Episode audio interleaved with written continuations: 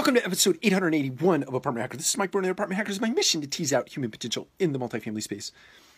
So, for those of you who have known me for a long bit of time, you you likely know that uh, human resources HR is one of the my favorite parts of the multifamily space. I, I love marketing, I love HR, I love operations, I love other aspects of our of our business, but um, HR, the people side of our business, is one the one of the areas that is most compelling to me. And so, it's it's been very interesting to read about and track how um, technology is invading that space and how technology is really going to transform the way uh, HR facilitates uh, a business in the future.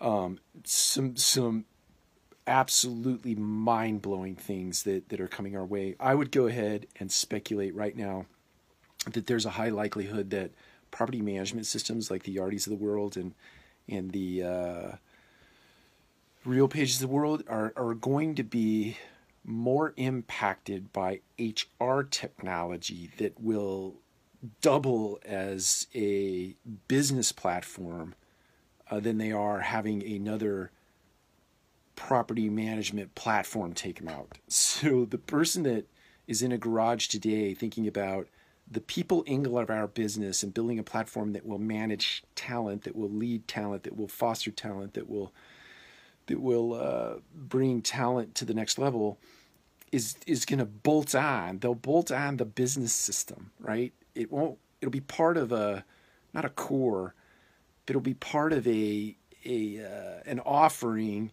that will be just good enough. And multifamily owners, in my my imagination will be more enamored and more driven by the HR piece of the the platform, the software, than they will be the business because the business will just it'll it'll just disappear uh, behind the scenes. When automation invades, it's accounting's automated. Most of the operations, the ins and outs, the transactions, the et cetera, et cetera, is all. It Doesn't matter what property management system you're using at that point. It, it'll be more about the people management systems.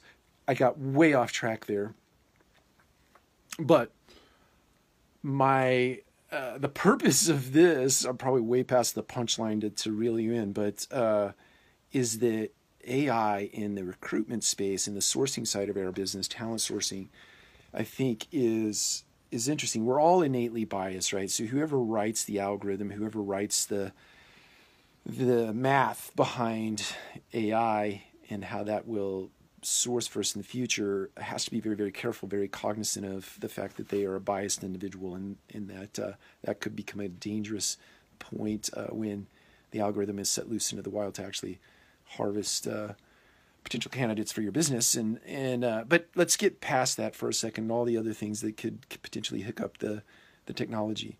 I think uh, the future is already here today. Sourcing AI for sourcing AI for doing a lot of the the front end work uh, in terms of identifying the talent that would be best well suited uh, for your organization is here. It's now. Uh, if you're not looking into that type of technology, you should be. Uh, that's just my opinion. My gut's telling me. Uh, it's not my gut. It's my sense. Uh, having read a lot of stuff that that piece of our business will probably be the first to go. Customer service probably first to go. This will be the second uh, or maybe they run concurrent. But if you're not looking at uh, AI uh, for pieces of your HR organization, uh, get busy and do that. Take care. We'll talk to you again soon.